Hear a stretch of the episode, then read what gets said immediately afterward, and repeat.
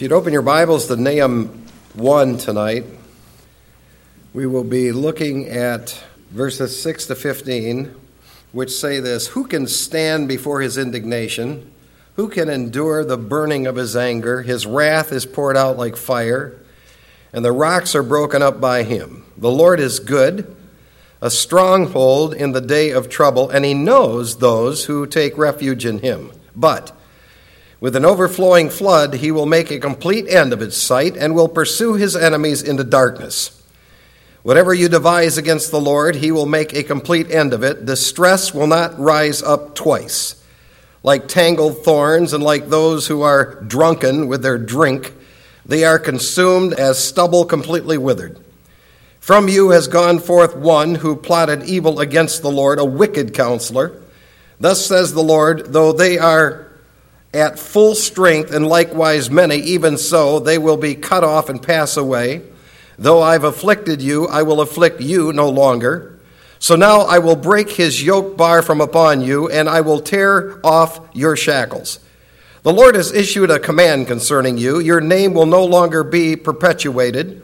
I will cut off idol and image from the house of your gods. I will prepare your grave, for you are contemptible. Behold on the mountains the feet of him who brings good news, who announces peace. Celebrate your feast, O Judah, pay your vows, for never again will the wicked one pass through you. He is cut off completely. Let's pray. Father, thank you for your inspired scriptures and your people. We pray that you would use this text to accomplish what it's designed to accomplish. Lord, as we work our way through it, and we'll thank you for that in Jesus' name, amen. I want to begin tonight with a quote from George Washington concerning the celebration of Thanksgiving, which isn't that far away. He made this statement back in 1789. Whereas it is the duty of all nations to acknowledge the providence of Almighty God, to obey His will, to be grateful for His benefits, and humbly to implore His protection and favor, and whereas both houses of Congress have, by their joint committed, requested me to recommend to the people of the United States a day of public thanksgiving and prayer to be observed by acknowledging with grateful hearts the many signal favors of Almighty God. There was a time in this country when the leaders of the nation thought like that. There was a time in this country when the leaders of the nation realized the importance of the nation being in a right relationship with God. There was a time when people realized if we have the blessings of God, we'll prosper. But if we don't have the blessings of God, we are doomed. That time is long gone. The vast majority of people do not care anything about pleasing the Lord. And a cite for an example, God has made two genders, male and female, and you can teach your children, it doesn't matter. In fact, if you don't like your gender, seek to change it. That's where we're at today in the United States of America. So, the message that Nahum presents to Nineveh and the message that Nahum presents to Assyria is one, quite honestly, we need in this country. And what Nahum says is God's people need to know that God is going to track down and destroy enemies, but at the same time, He'll protect and prosper His people who are His allies. Now, this is a hard hitting book aimed straight at Nineveh, which was the capital of Assyria. This was the place of power. But as hard hitting as this is, it's a book that also is a comfort for God's people who take refuge in Him. Now, Nineveh was the capital city where the leaders of the nation lived. The problem is they weren't interested in God, they weren't interested in the Word of God at all. They lived their lives with no fear of the Lord. They lived their lives with no concern for God's Word. God says, You need to know this truth. It is on the same course, our nation is on the same course, in my opinion, as that of Nineveh, and they need to know this truth. And there are seven revelatory facts that God's people and God's enemies need to know. And we'll see them right in the text. First of all, God is a God of anger and wrath. Verse 6 Who can stand before his indignation? Who can endure the burning of his anger? His wrath is poured out like fire, and the rocks are broken up by him. Now, people need to understand this about God. There is a terrifying side to the living God. And this is not just Old Testament theology. In fact, the writer of Hebrews said it is a terrifying thing to fall into the hands of the living God. God is slow to anger, but he does anger. And if God reaches a point where he gets angry to the level of pouring out his wrath, that individual, that city, that nation will cease to exist on this earth.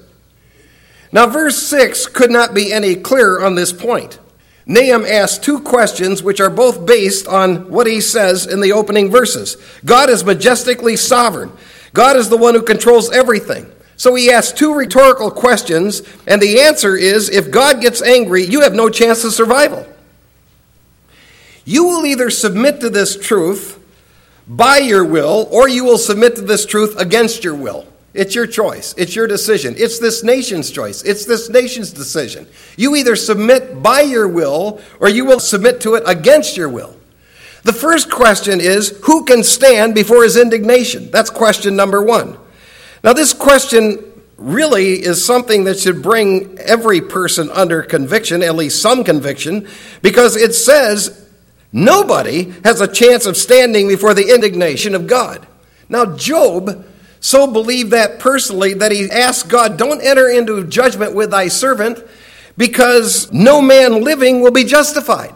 He realized there's this indignation side to God. And the word indignation is a word that means to be angry, to be enraged against someone because of something evil to the point where he curses someone.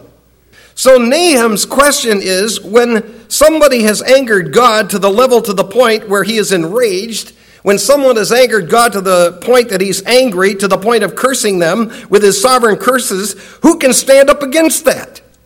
He just laid out the fact God has all nature in his control. You can't stand up against nature, he controls nature. You know that you don't have a chance going up against a tornado or a hurricane, and God controls that. So he says, Who can stand against the indignation of God? Now, if this particular point doesn't drive a person to the cross of Jesus Christ to be saved, I don't know what will. Because if you face God based on your works without Jesus Christ, you're going up against his indignation and wrath. So his first question is who can stand before his indignation? The second question is who can endure the burning of his anger? That's what he says. Who can endure the burning of his anger? And those words refer to the fact that his anger is at a flaming level, a level where he's going to destroy something.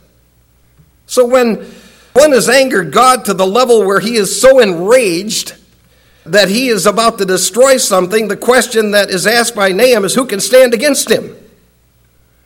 And again, I go back to this. If you trust in your works to save you and you do not trust in Jesus Christ, who came here to pay the price so you could have a relationship with God, you are going to face God and you are going to face the wrath of God because you're not going to be able to stand against his anger. And he is angry at those that reject his son. The answer to both of these questions, of course, is no one. When God gets angry to a point where he's going to pour out his wrath, in such a way that it's destructive, in such a way that it starts shattering rocks and mountains. No little man can do anything about it. Man is not in a position to stand up and fight God. Man can't square off against the burning anger and the burning will of God and win. When God reaches this point of anger and he targets someone, he targets a nation, he targets a city, he targets an individual with his anger, no person has a chance of beating him or stopping it. And people need to know that about God. Because, ladies and gentlemen, it is possible for a nation, a state, a city, a church, or an individual to so anger God that he's enraged to the point that he says, I am done with you. I'm done putting up with you, and I'm done fooling around with you, and I'm going to pour out my judgment. Now, the time, as near as I can determine, that it took God to actually do it, what he describes in this chapter tonight, was 38 years. In other words, from the time that Nahum said, This is what is going to happen, this is what God's going to do, it took 38 years and it happened right to the very letter. So God is not a God who's fooling around here. The second revelatory fact is God is a God who's good. Verse 7 The Lord is good, a stronghold in the day of trouble, and he knows those who take refuge in him. Now, judgment is a very unique work of the Lord. And when God is pouring out his judgment, he targets enemies who are against him, and he is against them. But at the same time that he's doing that, he also does good things for people who trust in him. Now, this is one of the interesting things about the sovereignty of God. Trouble, days of trouble, can actually be days where we get the privilege of seeing God take care of us. God has an awesome destructive power, but He's good in that awesome destructive power. One commentator said, God's enemies will be destroyed, but God's people will always be safe. And just as God is a God of anger and wrath, so he's a God who's good. He has awesome power, but he can use that awesome power in good ways to protect his people. He's good to those who take refuge in him. He's good to a specific group, by the way. These are people who love the Lord. These are people who believe the Word of God. These are people who snuggle up to God in times of trouble.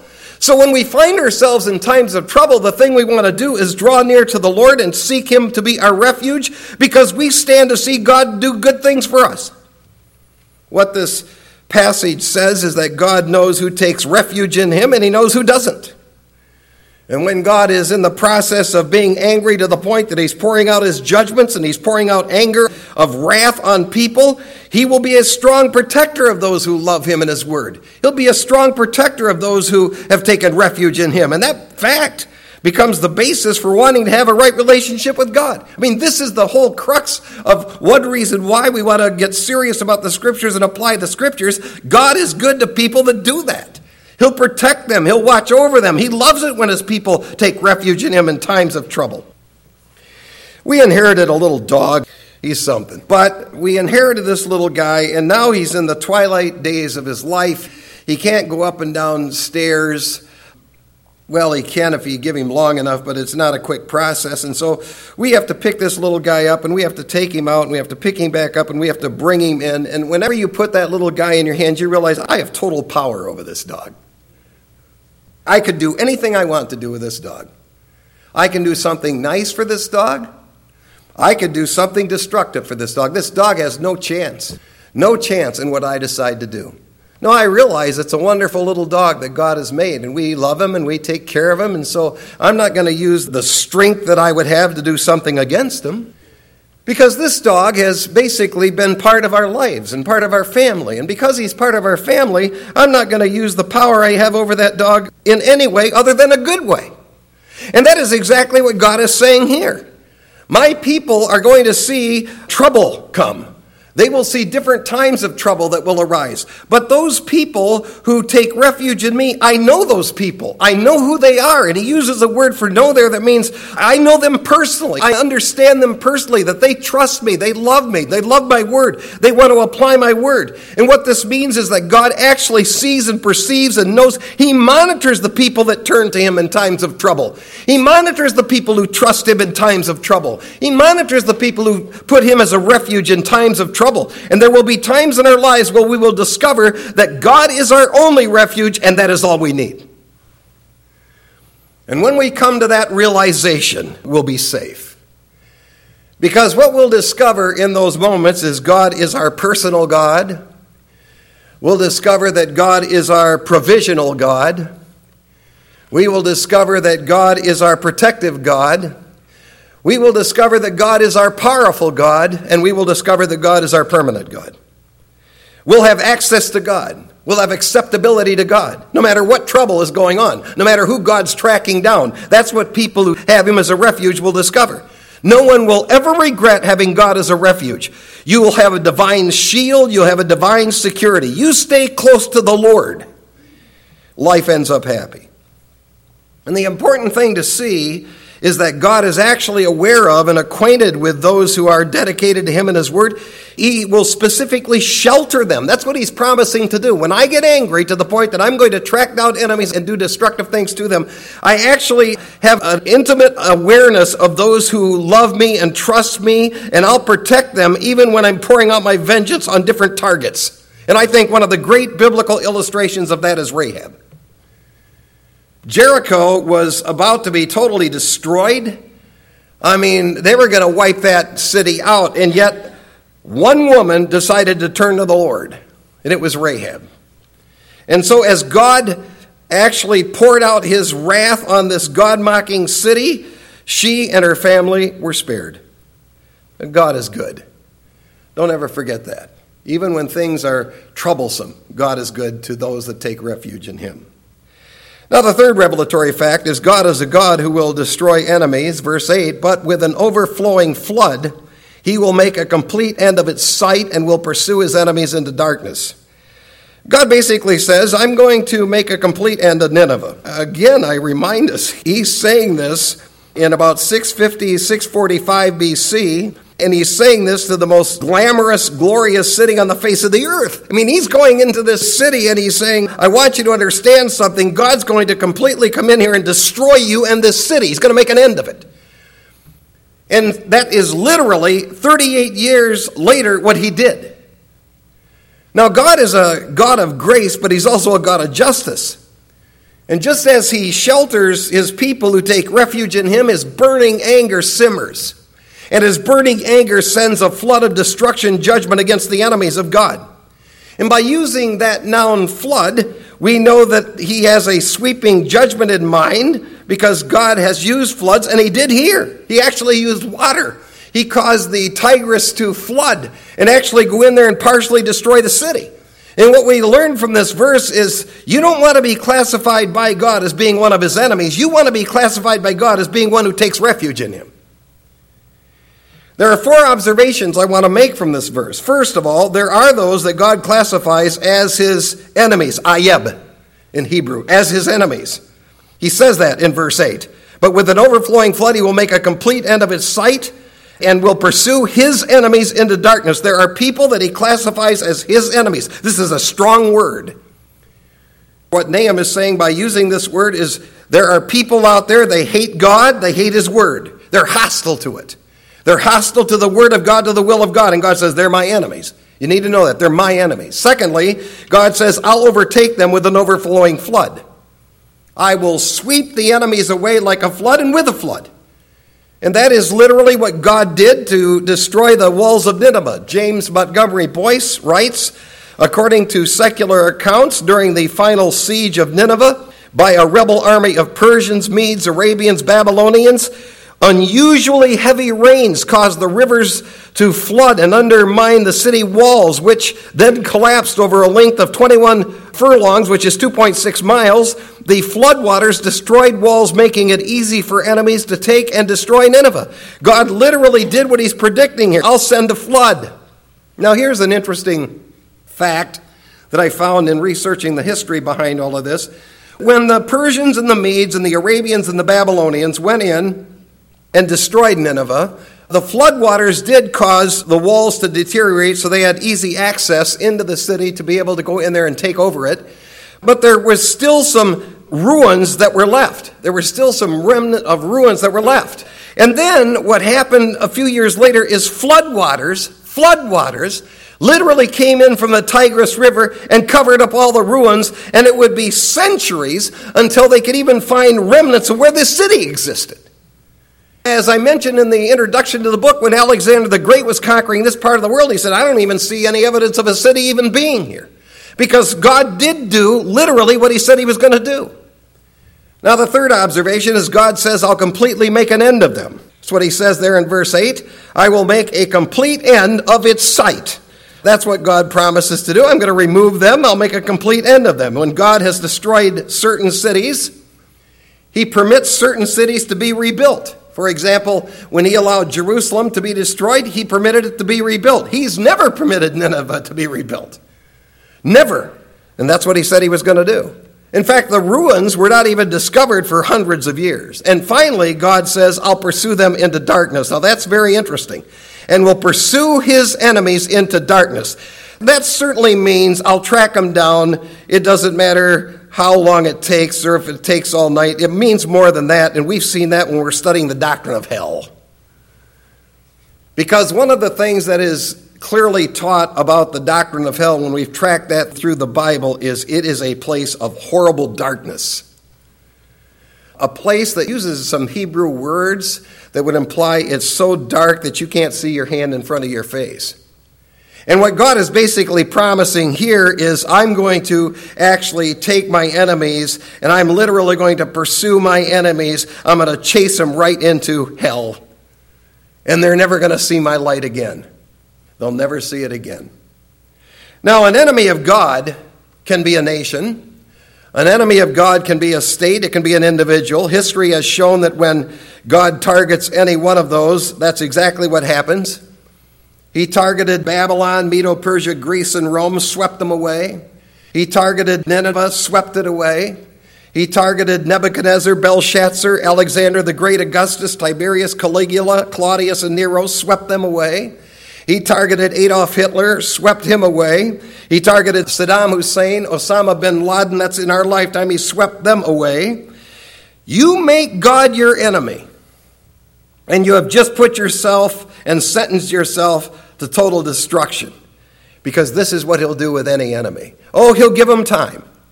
He'll give him time because he's slow to anger. But when he reaches a point where his anger is burning, this is what he'll do. He'll pursue them, he'll track them down, he'll destroy them. Now, the fourth revelatory fact is God is a God who cannot be defeated, verses 9 to 12. You're not going to be able to beat God.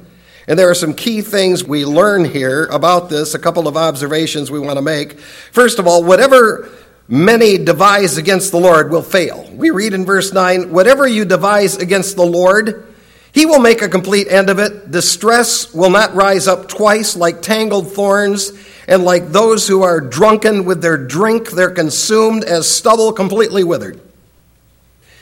Now, the you here is a second person plural, indicating many different people can be enemies of God. Enemies of God do devise things against the Lord. And I think that word devise is interesting because there are people that literally think about things that are contrary to God. They literally think about. That's where sin begins, by the way. Sin and rebellion begins in the mind. I mean, people start thinking about things and looking for things and longing for things, and then they end up working it out in life, but it starts in the mind. God says, I know what people think. Man, I know what's going on in their brains. I see their thoughts. And what's described here is people that actually plan to do things that are diabolically contrary to Him and His Word. And the piel stem of the Hebrew verb means this is intensive, eager action. So, what these people are eager to do is they're eager to get involved in something contrary to God and His Word. They actually devise something. They're eager. They're eager to get out there and do something that is actually against the Word of God. God says, Here's what I'll do to you. If you're the kind of person or the nation or the state who's devising things that are contrary to me and my word, here are six actions that you need to know I'll take. Action number one I'll make a complete end of you. That's what he says in verse 9. He will make a complete end of it. That's a promise. He knows thoughts, he can see what people are planning and plotting.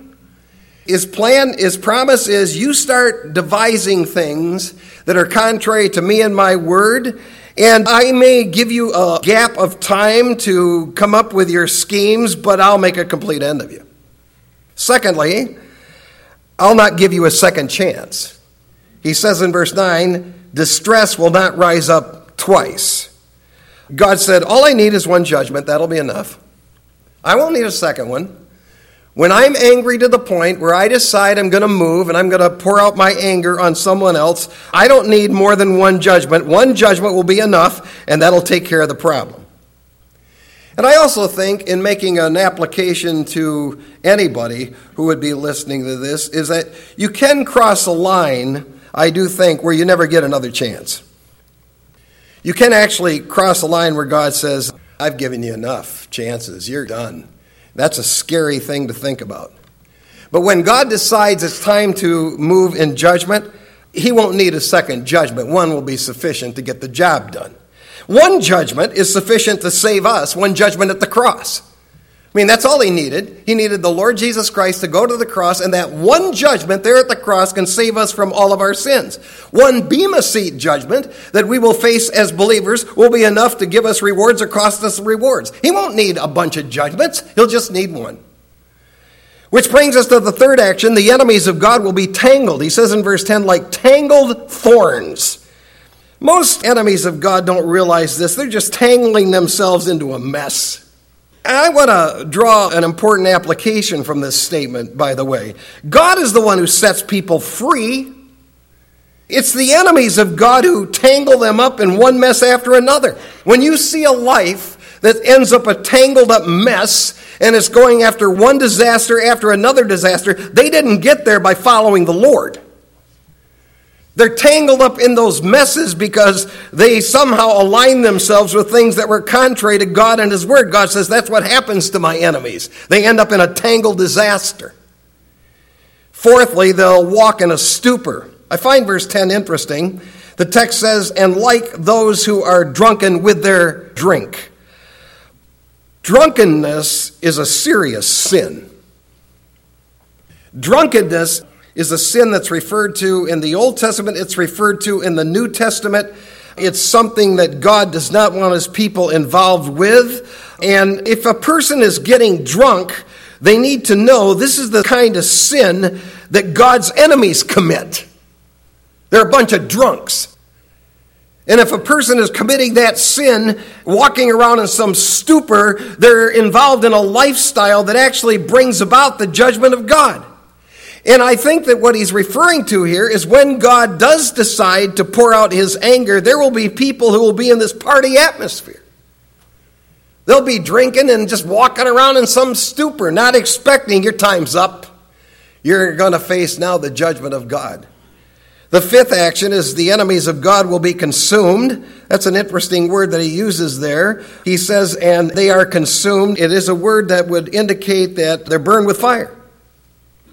It is interesting that archaeological discoveries that were made concerning Nineveh discovered that there was a lot of charred wood. They discovered there was charcoal and ashes. Some of the ashes were two inches thick. So God literally did consume the city and he caused a lot of it to be burned down, never to be rebuilt again. The sixth action is the enemies of God will wither.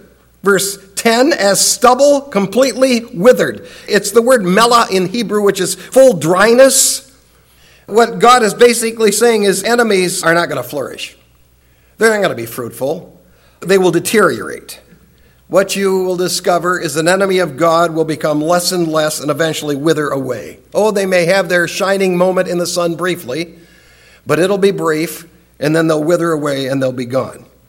So there's the first observation. Whoever devises plans against the Lord, this is what God says I'm going to do. The second observation is whatever one plots against the Lord is going to fail. Verse 11 From you has gone forth one who plotted evil against the Lord, a wicked counselor.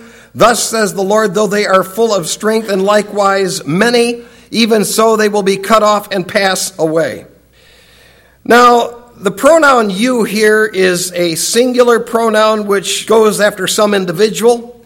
Many believe it was Sennacherib who was the king who authorized during the days of Hezekiah the military to go in and destroy Jerusalem, and God was targeting him. But behind all of this is another wicked counselor. It's none other than Satan. And ultimately, Satan is behind the enemies of God. Satan's the one who comes up with the plots and the plans and he infiltrates people's brains. There are people who plot evil and they plan evil and they plan things that are wicked. But God says, I don't care who the person is, whether it is Sennacherib or Satan, they can't outsmart God. And I'm reminded of the illustration in the New Testament that Jesus gave of that rich man who thought he was just so smart and powerful left God out of his life. Man, I've hit the big time. I'm going to tear down my barns. I'm going to put up new barns. I'm taking it in. I've got all this to do, and I'm just going to build new barns because I've made it to the big time. I mean, that guy was as rich as George Soros, just talking about his billions. And the Lord said, You fool. You fool, tonight. Your soul's going to be taken from you. Oh, you can have whatever you want, but you haven't thought about what eternity is going to give you, and you have been a fool. There are people that appear to be so full of strength, so full of power. They appear to be so pious, so impressive. God said, I'll cut them down. They'll pass away. I'll see to it that it doesn't matter who they are, doesn't matter what they have, doesn't matter how many of whatever they had, they're no match for me. God says, I want you to know whoever plots things against me, I will come after them. Which brings us to the fifth revelatory fact God is a God who will save his faithful people. Verse 12 and 13 I will afflict you no longer, so now I will break his yoke bar from upon you, and I will tear off your shackles. It's interesting that these enemies are described as having like full strength, and they have big numbers. And that is intimidating. I mean, when you're a person who loves the Lord and you're trying to apply the scriptures and you see people that seem to be in powerful positions and they have huge numbers on their side, it is intimidating. But God says, I want you to know, for those of you that have me as your refuge, I want to promise you this. Number one, I will afflict you no longer. In other words, there are limits to what I will allow to happen to my people. Always remember that. When you find yourself in some troubling situation and God is your refuge and you love the Lord, you love the Word of God, always remember there are limits to what God is going to let you go through and me. Secondly, God promises, I'll take the heavy yoke of enemies away. He says in verse 13, So now I will break his yoke bar from upon you. You know, God's people, really, we're not free. We have to pay taxes. Some of that tax money goes to evil stuff promote evil stuff, we have to pay, but it goes to evil stuff. We are threatened. We have laws, some of which are contrary to God. God says, Look, I'll take that yoke off you. Just be patient. Just snuggle up next to me. Let me handle this.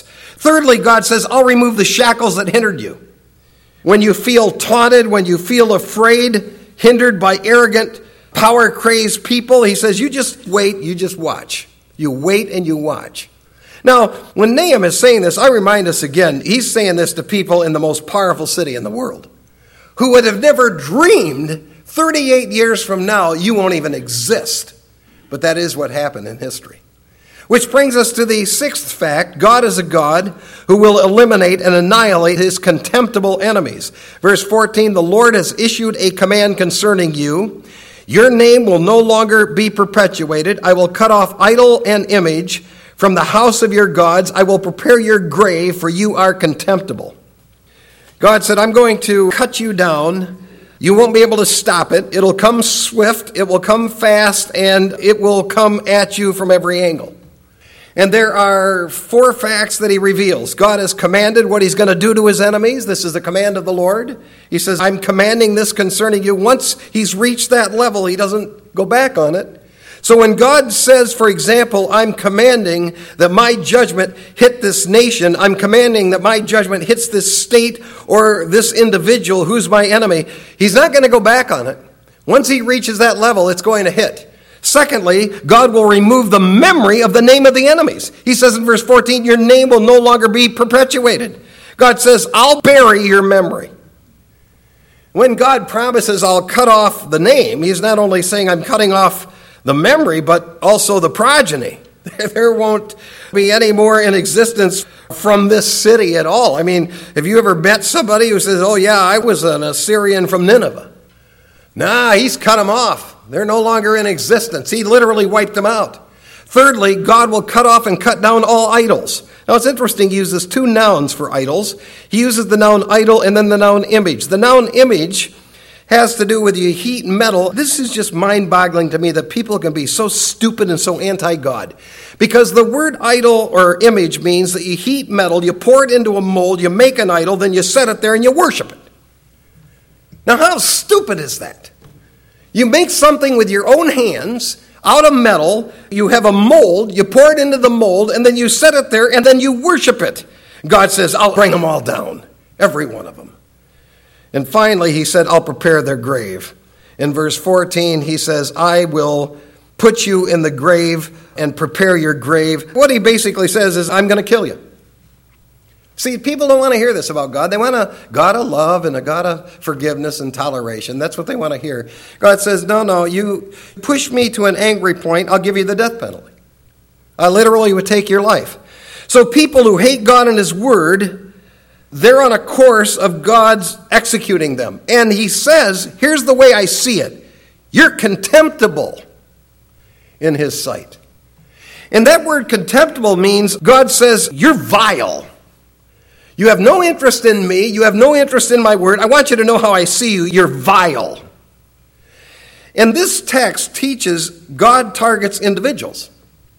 So he searches people's hearts and minds, and he searches people and he knows what they think about and he knows what their attitude is toward him. And when those people are in a relationship with him that is not interested in his word, they don't care what his word says, they'll do just the opposite of the word of God says. God said, You're vile. You've reached the vile level. And now you get me to an angry point, and I'll kill you.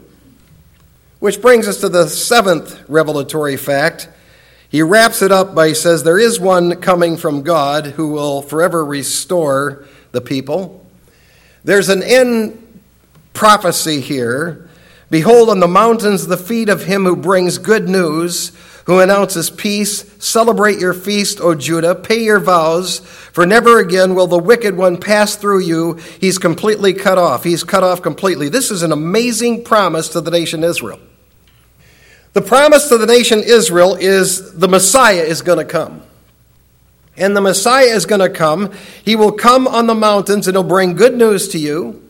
He will come on the mountains and he'll bring peace to the land. He will come on the mountains and restore your worship that will take place in national Israel, and he will come on the mountains and completely remove evil forever.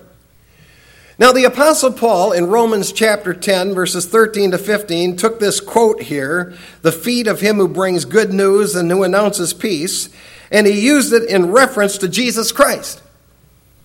And what he said is the Lord Jesus Christ is the Messiah. The Lord Jesus Christ is the one who's the good news. The Lord Jesus Christ is the Savior. He's the one who will bring peace to the world. He's the one that's going to restore everything back into a right relationship with the Lord. But as we wait for that to happen, sometimes in life we do face enemies. And some of those enemies have a lot of power, they have a lot of prominence. But keep this in the back of your mind they're no match for your God. And God will deliver faithful people. He'll take them down and take them out. Oh, it may not come as quick as we'd like to see it, but you have God's word on it, it will come. What God wants of us as we go through these troubling times is we turn to Him as our refuge. In fact, this should be one of the wonderful things that comes out of the time in which we're living right now. We should be turning to the Lord as our refuge seeking him and seeking his word. That's what Nahum was after when he wrote this book. But I wrap it up with this statement If you face God in your sin based on your own works, you're going to face the wrath of God, the anger of God. Because he's made it possible for every person, every sinner, to face him with the righteousness of his Son. And any person who will believe in the Lord Jesus Christ will be forever saved and never have to worry about facing the wrath or the anger of God. Let's pray.